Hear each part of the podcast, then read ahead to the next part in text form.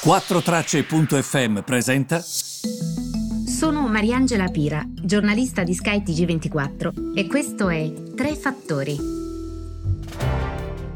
Buongiorno a tutti, benvenuti ai tre fattori dell'8 giugno. Partiamo eh, proprio dalla riapertura, eh, nel senso che stamattina i mercati, ehm, devo dire che si sono svegliati tranquilli, anche se ovviamente eh, bisogna attendere e cercare di capire anche che direzione darà Wall Street. Però ad ora gli strumenti che abbiamo ci dicono che anche a Wall Street sarà un'apertura eh, positiva. Um, la Cina il principale economista di Deutsche Bank per l'Asia, si chiama Michael Spencer, ha detto sostanzialmente che la ripresa economica in Cina sarà molto importante. Partirà dalla ripresa e dalla domanda domestica e aiuterà eh, l'economia a crescere del eh, circa 5-6% trimestre su trimestre da aprile a giugno. Numeri importanti. Mm, ovviamente che la Cina eh, vada bene eh, è importante per tutti noi, nel senso pensate anche solo alle aziende eh, che da noi sono completamente ferme, è ovvio che se in Cina invece le cose vanno bene, significa che almeno da lì possono trarre un po' di respiro e qualche beneficio. Eh, qualora anche il mercato cinese fosse fermo, eh, la situazione sarebbe davvero eh, molto grave, eh, visto che comunque in Europa è tutto fermo. E intanto ehm, negli Stati Uniti, eh, dagli Stati Uniti, venerdì è arrivata una notizia importante. Che notizia? Che nel mese di maggio sono stati creati 2,5 milioni di posti di lavoro. Ora, evidentemente il numero va messo in prospettiva.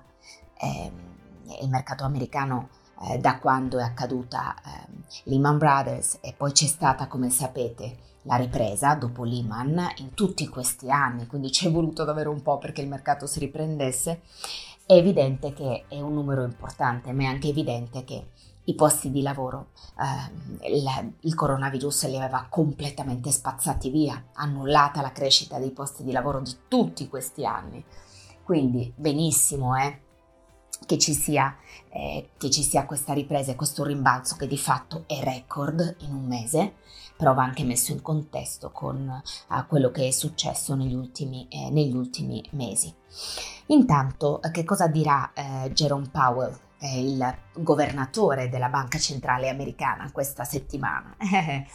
Mm, eh, insomma, eh, vorrei essere, speriamo insomma che alcuni di quelli che ho letto stamattina non si rivelino delle Cassandre, ma mm, eh, se Powell dovesse eh, far capire che gli strumenti che ha messo in piedi per salvaguardare l'economia, eh, ve li ricordo brevemente, sta aiutando portare denaro non solamente eh, al, nel sistema finanziario ma anche nella cosiddetta Main Street, quindi nell'economia reale.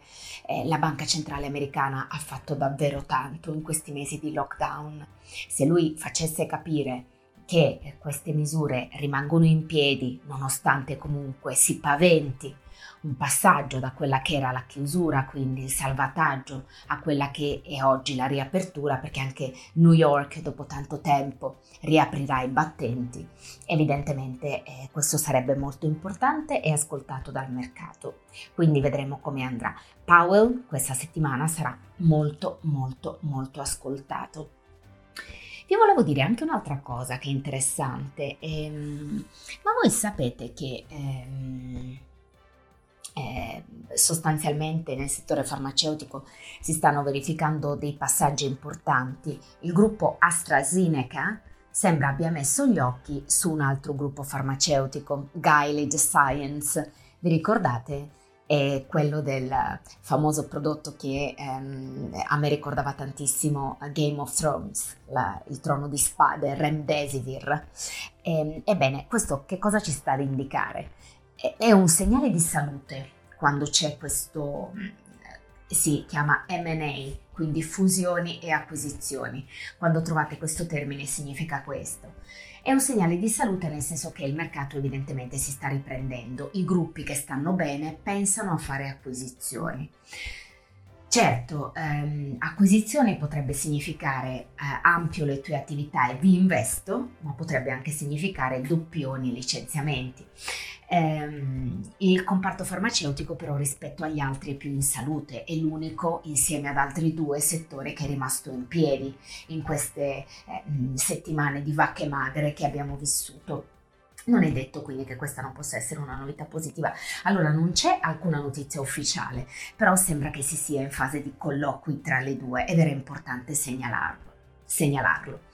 Fatemi chiudere invece con una notizia sul Brasile. Allora, il Brasile mh, per numero di morti non è il primo, per numero di vittime non è il primo eh, in questa emergenza, lo è senz'altro per numero di casi, eh, perché ormai stanno galoppando. E, tra l'altro leggevo oggi che c'è anche ci sono anche molti dubbi sulla veridicità delle informazioni che vengono date. Poi non so se avete visto, ma Bolsonaro, che per lo sciocchezzaio che spesso dice viene definito il Trump dei tropici, eh, già questo insomma basta definirlo. Mm, chi vorrebbe mai essere tacciato da Trump dei tropici?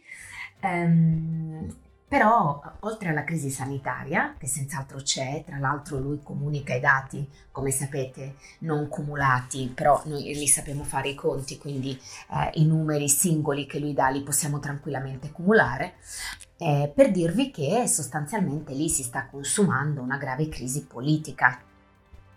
Eh, immaginate se da noi in Europa fosse accaduta una cosa del genere, cioè due ministri della salute, ovvero il ministero più importante in quest'anno e si sono dimessi, oh, scusatemi, perdonatemi, uno si è dimesso e uno si è licenziato. Quindi due ministri della salute, puff, in tre mesi. E il ministro della giustizia Moro si è dimesso.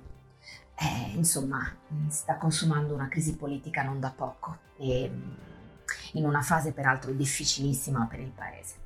Quindi il Brasile, so che noi siamo sempre abituati a guardare al nostro piccolo orticello, ma il Brasile va molto monitorato, va molto guardato, quindi ehm, facciamo molta attenzione appunto a quello che sta succedendo.